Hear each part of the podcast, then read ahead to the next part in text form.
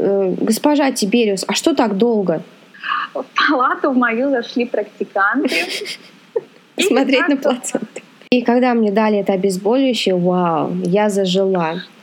Вот, вот это был кайфец. Мы тебя уже отягчили.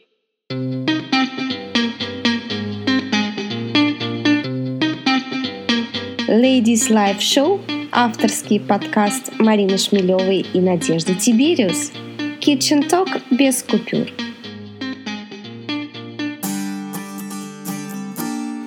Здравствуйте, дорогие слушатели! Мы начинаем серию подкастов, которые будут про перемены, про события, изменившие вашу жизнь и повлиявшие на нее коренным образом, про неслучайные случайности и превратности судьбы, про то, что все перемены в итоге оказываются к лучшему и не нужно их бояться. Подкасты будут проходить в дружеской атмосфере в формате Kitchen Talk и без купюр. И ведущая этого подкаста – душевная авантюристка, книголюб, автор многих вдохновляющих статей и, в конце до концов, моя подруга Марина Шмелёва. И моя коллега Надежда Тибериус, нетомимая, амбициозная, всегда в поиске актуального и модного. Надя из тех, кто никогда не станет усложнять жизнь ни себе, ни окружающим. За это мы и любим. Здравствуй, Надя. Здравствуй, Мариночка. А, давай сегодня мы обсудим а, тему, которая является логическим продолжением к тому, что мы обсуждали с тобой в прошлый раз. Тема — это роды. И поскольку у нас этот опыт с тобой был а, примерно в одно и то же время, mm-hmm. разница полтора месяца всего лишь, у нас еще свежие воспоминания. Давай обсудим, как это было в России и как это было в Голландии. С чем мы познакомились. Да, давай обсудим. И могу начать со своего опыта, как это было. Рожать я хотела дома, потому что я тогда была на какой-то волне за естественность, естественные роды. Чем естественнее, тем лучше, без обезболивания, без каких-то там примочек. Если можно рожать дома, в Голландии можно рожать дома. И в основном женщины рожают дома, но сейчас уже тенденция идет, что больше любят в больнице это делать, потому что сервис, и многие боятся, что что-то пойдет не так. Uh-huh. У некоторых проблемы со здоровьем, и да, больница оказывается лучшим вариантом.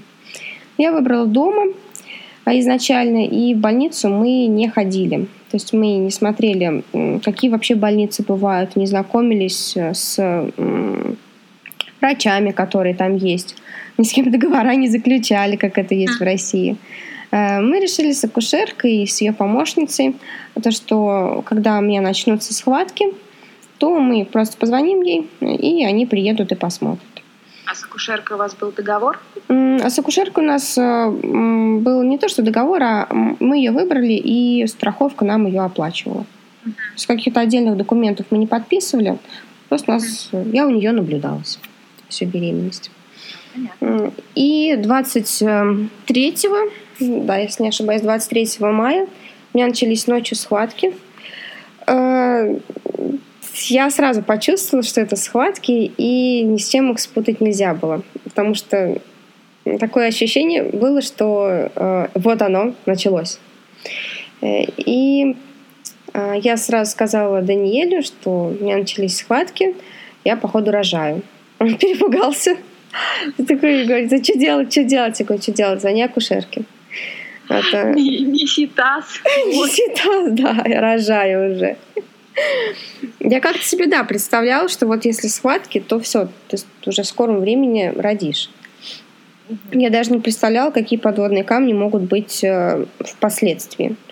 То есть... а, расскажи, пожалуйста, вот не сам момент, когда ты уже вот прям все рожала, а вот этап подготовки. Что нужно для того, чтобы роды проходили дома?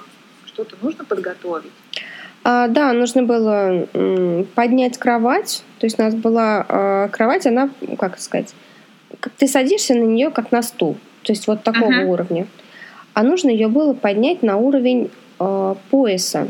Так как uh-huh. если акушерка будет принимать у тебя роды на этой кровати, ей не нужно было в три погибели скрючиваться. Uh-huh. То есть это больше для удобства акушерки, нежели для тебя.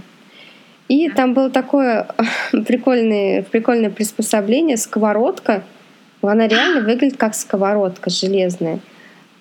Как ее что ли под тебя подкладывают, то ли туда плаценту складывают.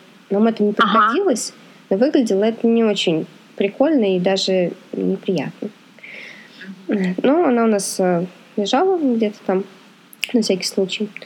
Ждала своего часа. Да, да, да. И вот ночью, когда начались схватки, приехала акушерка, говорит, у вас раскрытие что-то три сантиметра. Нужно ждать. Я такая думаю, чего ждать-то? Уже схватки, давайте что-то делать. Она уехала. Так вот что-то мы прождали до одиннадцати утра или до двенадцати. Я там ну, ходила туда-сюда, сидела, лежала.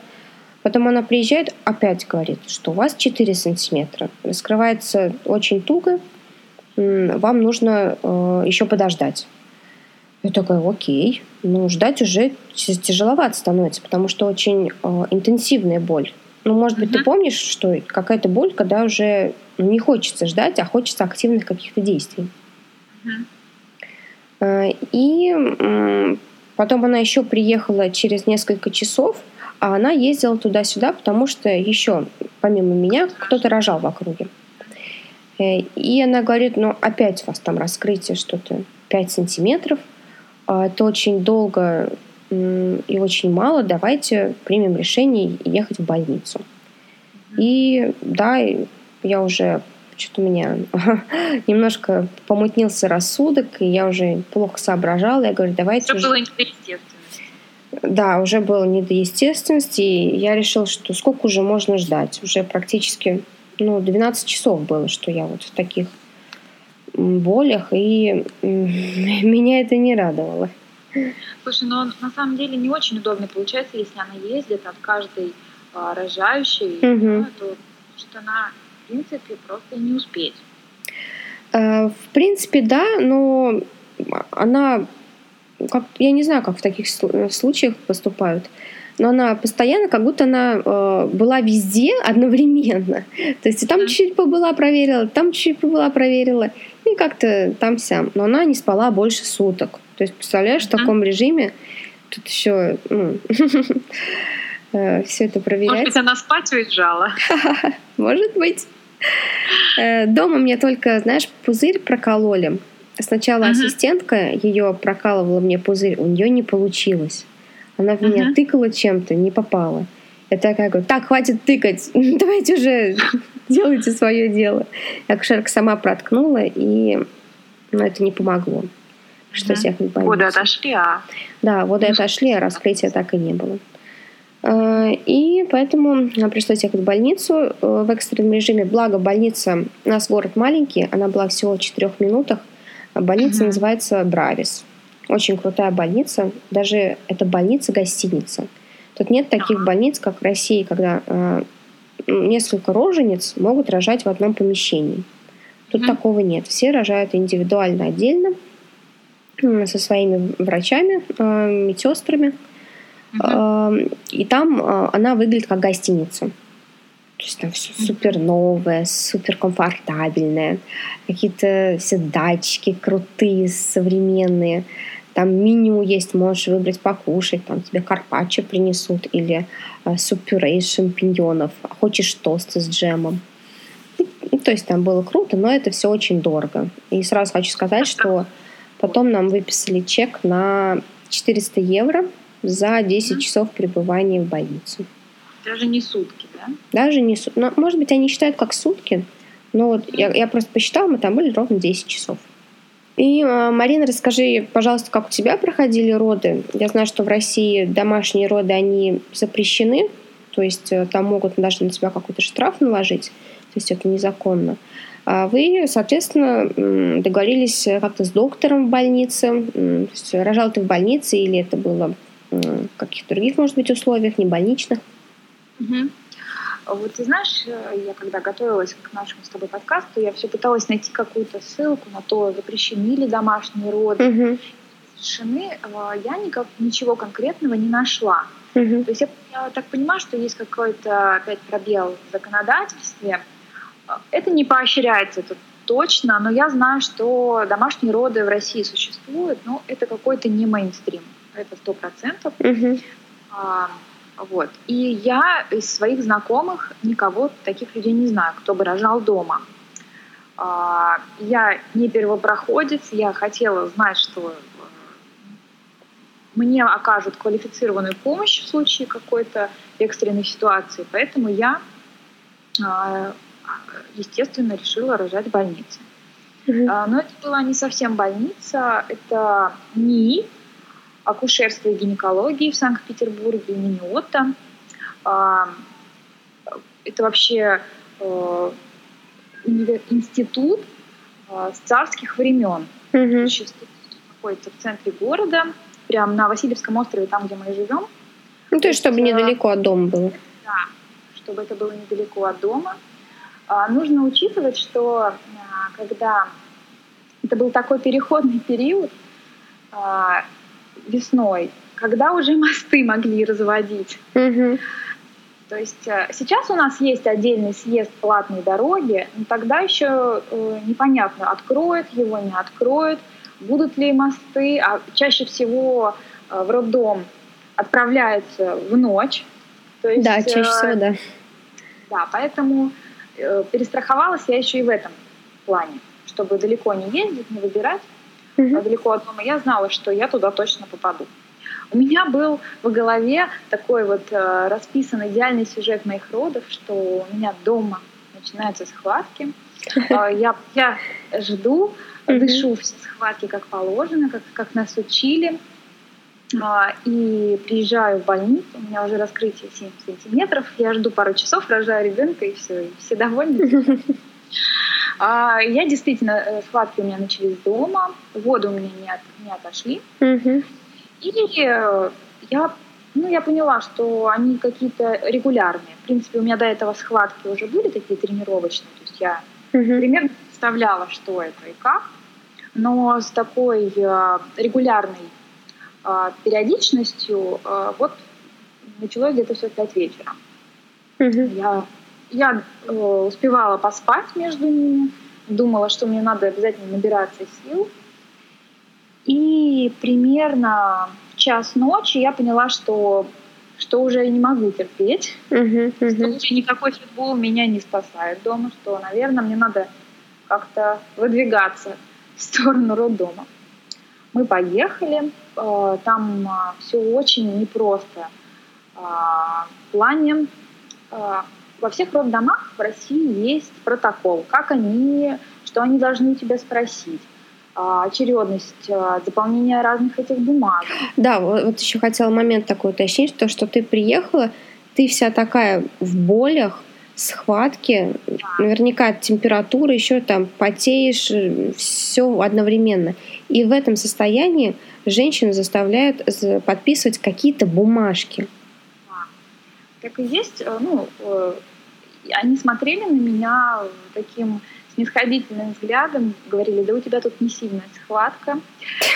Я говорю, я не знаю, мне сравнивать не с чем, я рожаю первый раз.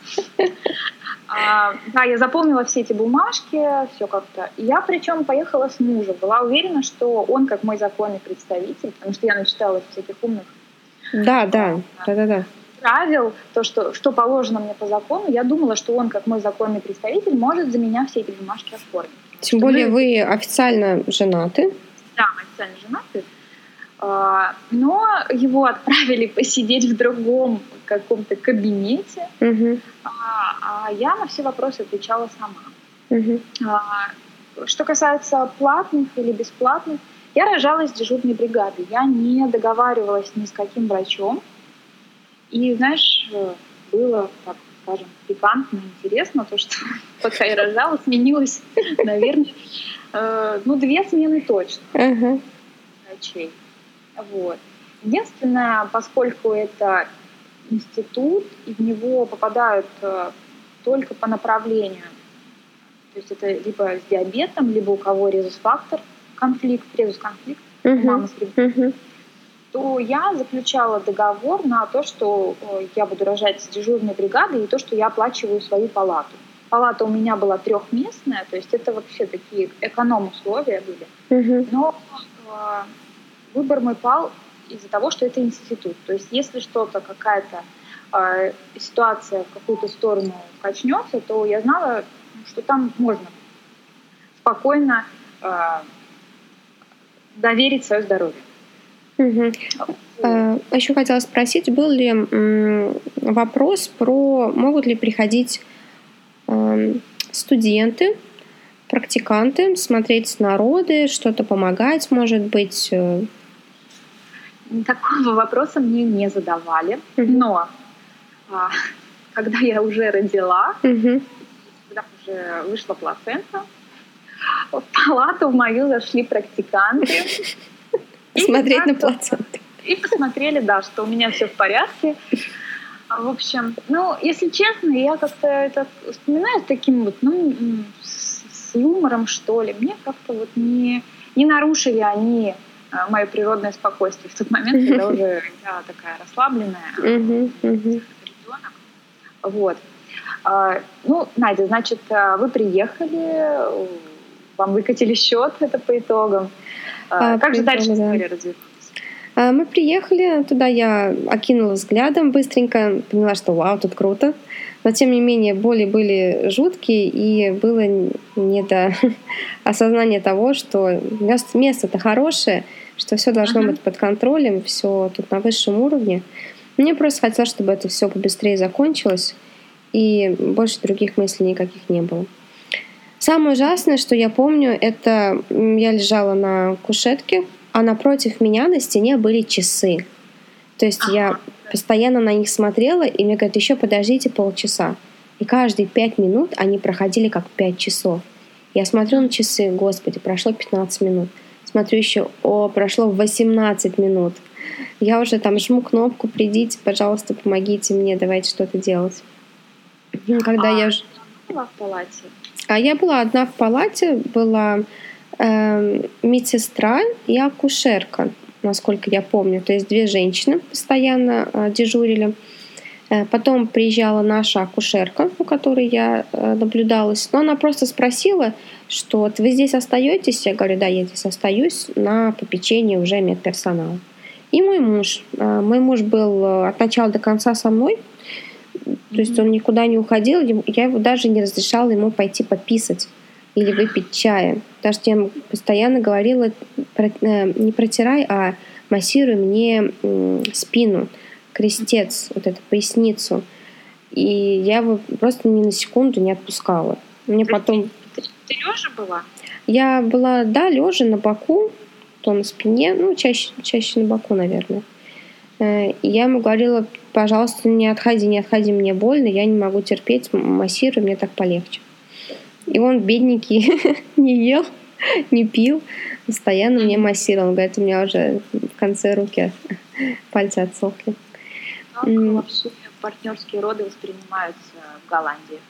Очень положительно. Никто не против. Я, и такой момент еще был, что никто не заставляет никого переобуваться, переодеваться, какие-то халаты, шапочки одевать. Все приходят в дежурной одежде. Ну, медперсонал, понятно, в халатах, да, в стерильном. А все те, кто сопровождающие вместе с рожницей, вот они как пришли, не знаю, в кроксах, вот так вот они в кроксах до конца и будут. Как голландские тапки эти называются? Клумпы, пантофлы. И я сказала, давайте, я готова на обезболивание. Обезболивание делают тут, как и в России, эпидуральную анестезию, или могут вколоть тебе что-то порционно. То есть не иглой, а тебе подключают, ну там тоже игла, но не игла в кость, не в спину, а игла в вену. Мне вкололи иголочку, и по ней стал поступать морфин. Если я не ошибаюсь, морфий, морфин. То есть это такое обезболивание. На эпидуральную анестезию уже не было времени, мне сказали поздно, теперь только что-то порционно. И когда мне дали это обезболивающее, вау, я зажила. Вот, вот это был кайфец.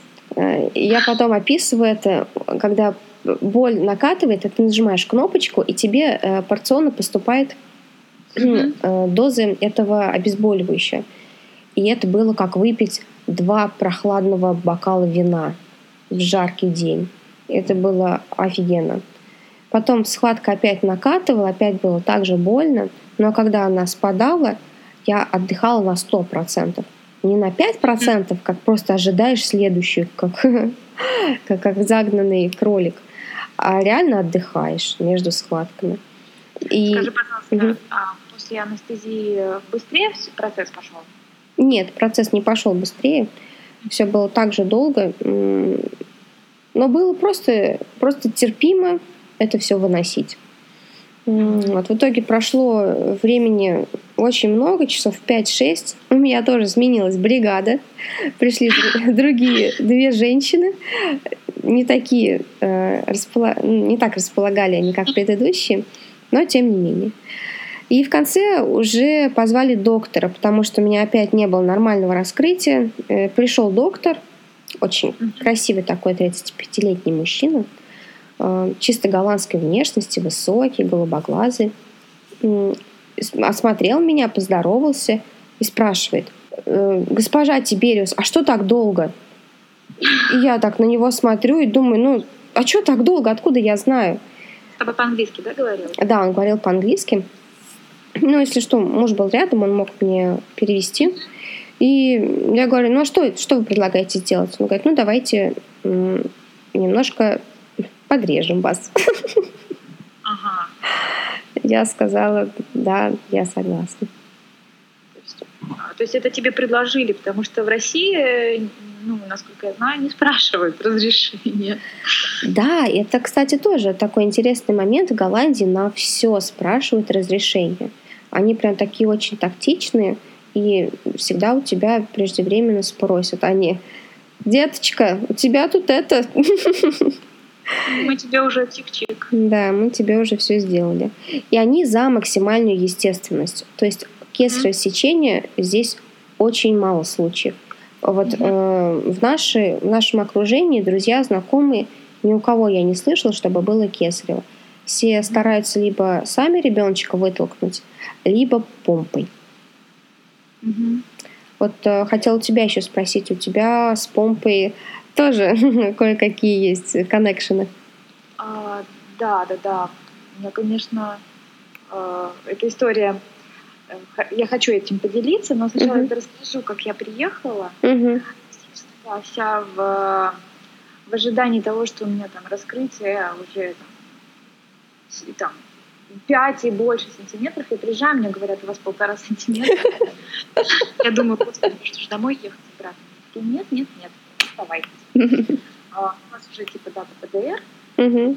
А нас любят оставлять тех, кто, у кого дата ПДР. Uh-huh. Это тоже uh, российский подход.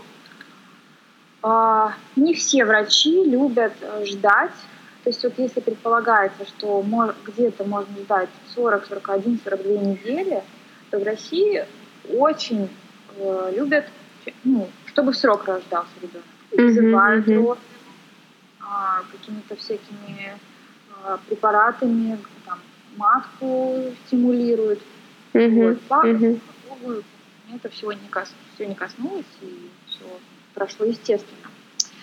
И если речь идет о вакууме, то есть э, когда я уже родила, э, в роддоме делают УЗИ, насколько матка сократилась после родов, все ли там вышло, никаких ли там нет осадков. Uh-huh, uh-huh. И у меня долго ничего не, не выходило. И я вот так себе визуально представляю, что у меня так организм мой работал в родах, что на, на восстановление своих собственных сил уже не было никаких энергетических ресурсов, поэтому я такая вся э, э, долго отходила.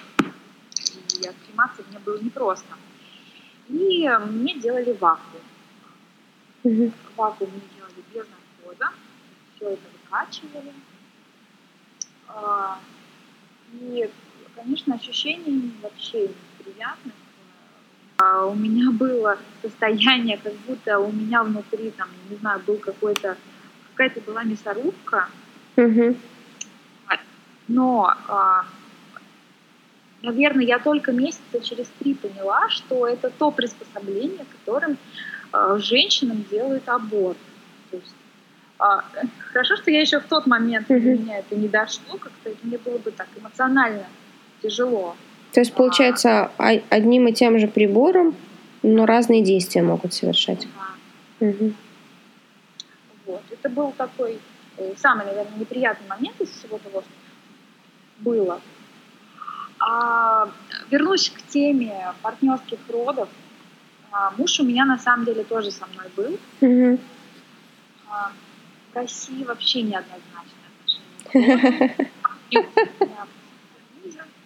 Очень воспринимается так а, скептически, и а, над мужем моим откровенно хихикали.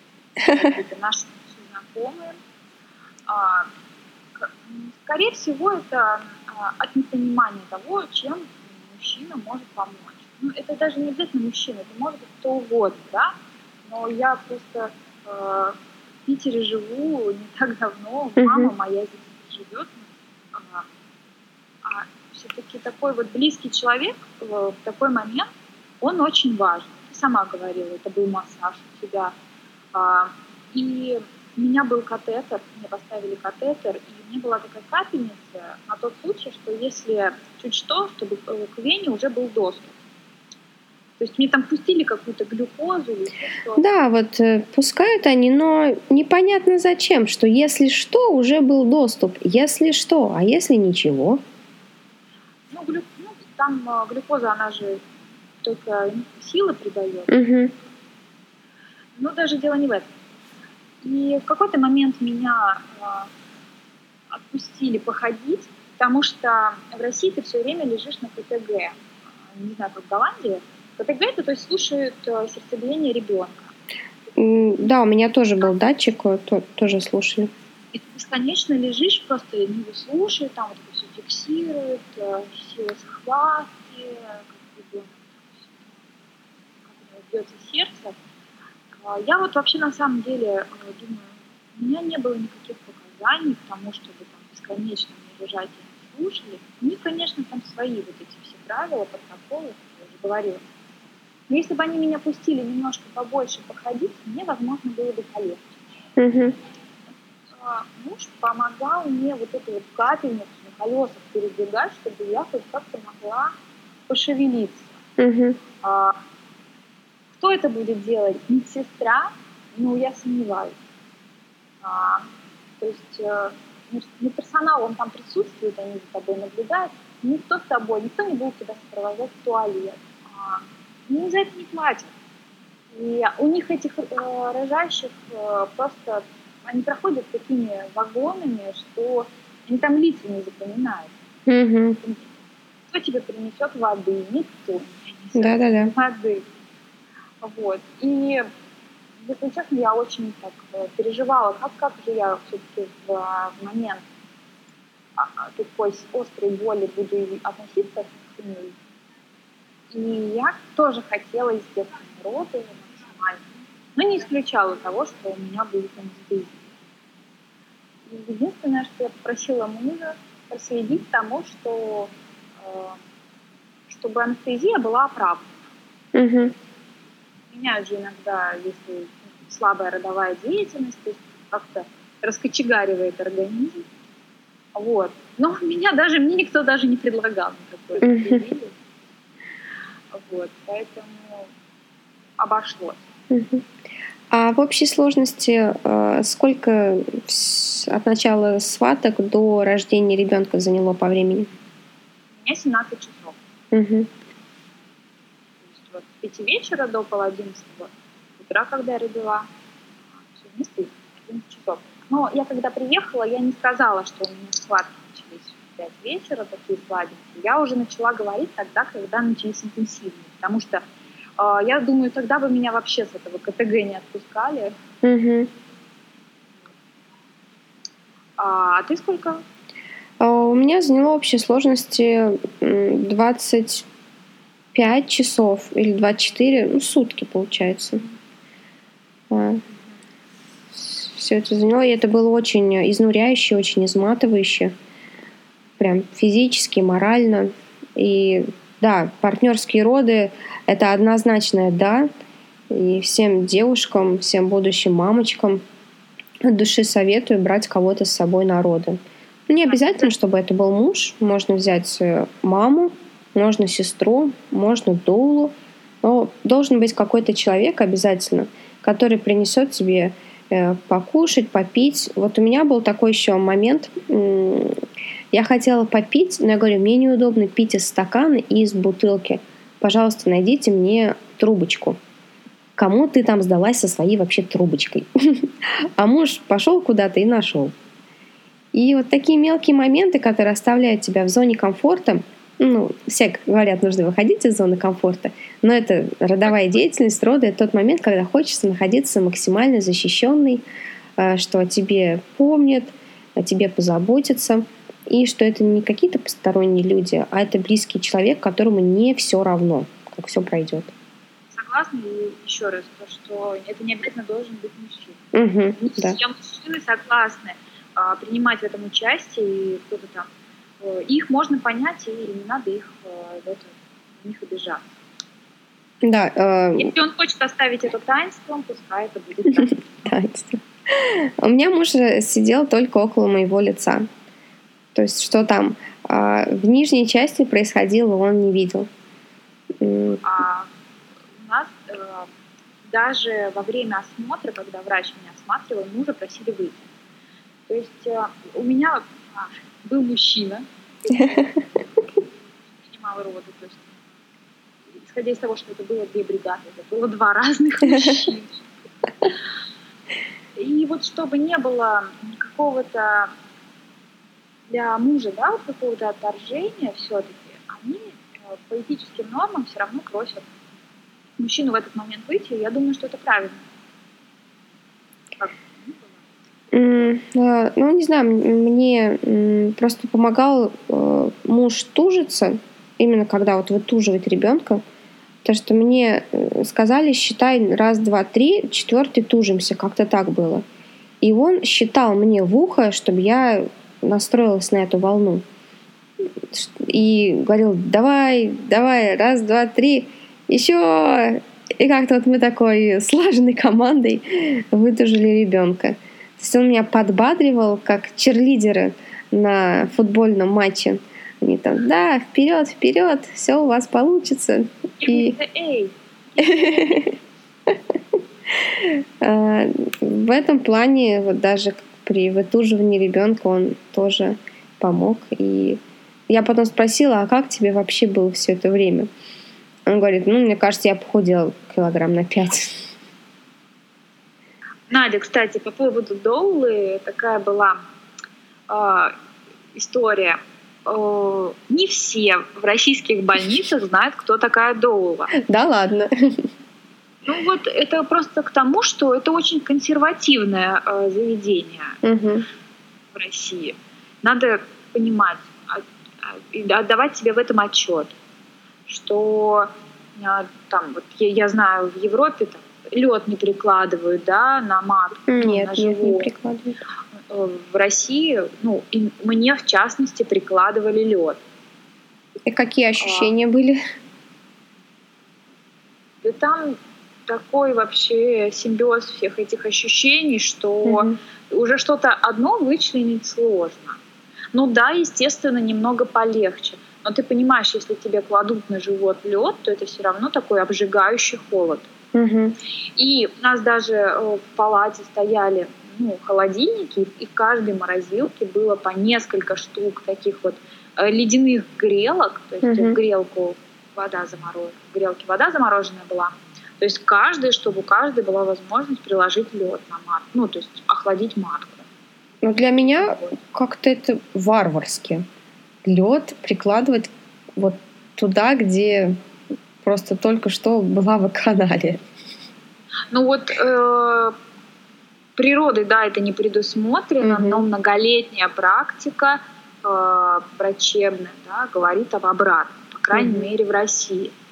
Я не буду говорить про э, все роддома, да, это не, не настолько я в этой теме э, разбираюсь, угу. но там, где я рожала, да, так и было. Mm-hmm. Причем у меня нет никаких э, претензий, там, нареканий, что мне что-то не так сделали, там, или еще что-то. Все, мне кажется, прошло просто идеально. но вот эти вот маленькие пунктики, невозможно их не отметить.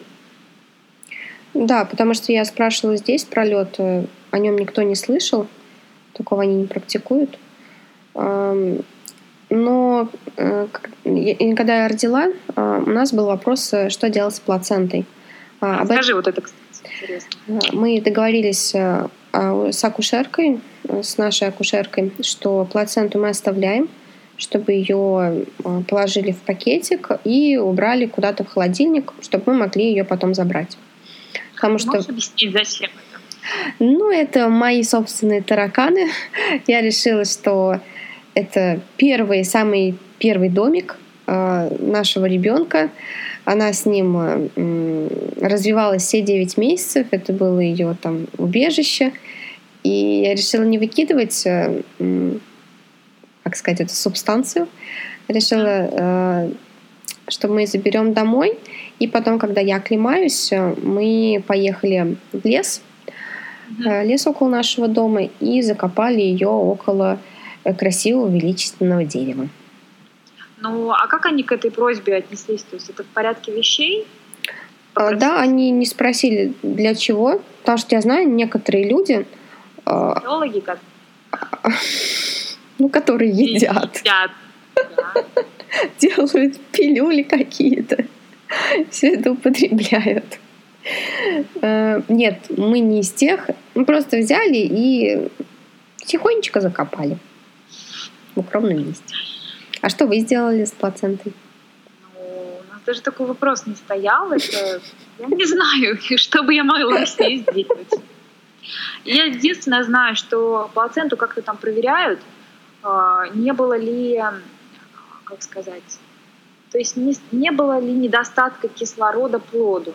Да, она должна быть однородной, однородного цвета, без каких-то там включаю. Точечек. Да. А, а, кстати, еще тоже такой момент был. Муж меня перерезал пуповину нашему ребенку. Uh-huh. То есть мы... Мы обсуждали все, что, что должно быть, что муж должен увидеть, что муж видеть не должен был. Mm-hmm. И мы тоже обсудили вопрос, как поступать с пуповиной, резать или не резать. И у нас было единогласное решение, что резать не надо ничего, пускай этим всем занимаются врачи. Mm-hmm. Но врачи, воспользовавшись вот этой вот таким вот неловким э, растерянностью мужа, включили его ножницы. И, и, в общем, он перерезал пуповину. Эх, подловили как. Подловили, да, пошутили. Это, наверное, у них тоже есть какие-то там, а, давай этому папашке там то-то, то-то делаем, пускай там да, вот, в обморок упадет, не упадет. У меня муж... Что-то я не помню, по-моему, тоже перерезал. Я уже, да, эти моменты плохо помню. Очень явный момент, который я запомнила, это когда дочку мою достали из меня и положили на грудь. Вот этот ее запах абсолютной чистоты. Вот, ты знаешь, ни один э, очиститель так не будет... не даст такого эффекта чистоты. А ты их выигрывала много на радио, я помню раньше. Да-да-да. И, и это было вот прям так необычно, не, неповторимо. Вот этот вот запах э, масло масляное, но чистой чистоты, вот так скажем. Это вообще, конечно. Я тоже помню момент рождения. Я прям так вот постаралась, потужилась. Uh-huh. Вот его вытаскивают, его кладут мне сразу на живот. Uh-huh. И, и он э, меня описал. Uh-huh. Это, uh-huh. это, во-первых, было тепло от него самого. И вот это вот еще теплая uh-huh. э, моча, которая из него полилась на мой живот. Это было просто какой-то полный восторг. Uh-huh. И потом uh-huh. его еще показали. И вот у меня в голове пронеслась мысль, боже, какой он красивый. Угу. То есть это вот настолько заполонило меня, что я, у меня полились слезы, я разрыдалась. Uh-huh. И мне уже вообще было ничего не важно, что там студенты потом заходили, не заходили. Uh-huh, uh-huh. Я, я не могла остановиться, я плакала и плакала. Uh-huh, uh-huh. Вот, это, конечно, такое ни с чем не сравнимое ощущение. То есть вот это я помню, а ощущения боли, каких-то воспоминаний у меня нет.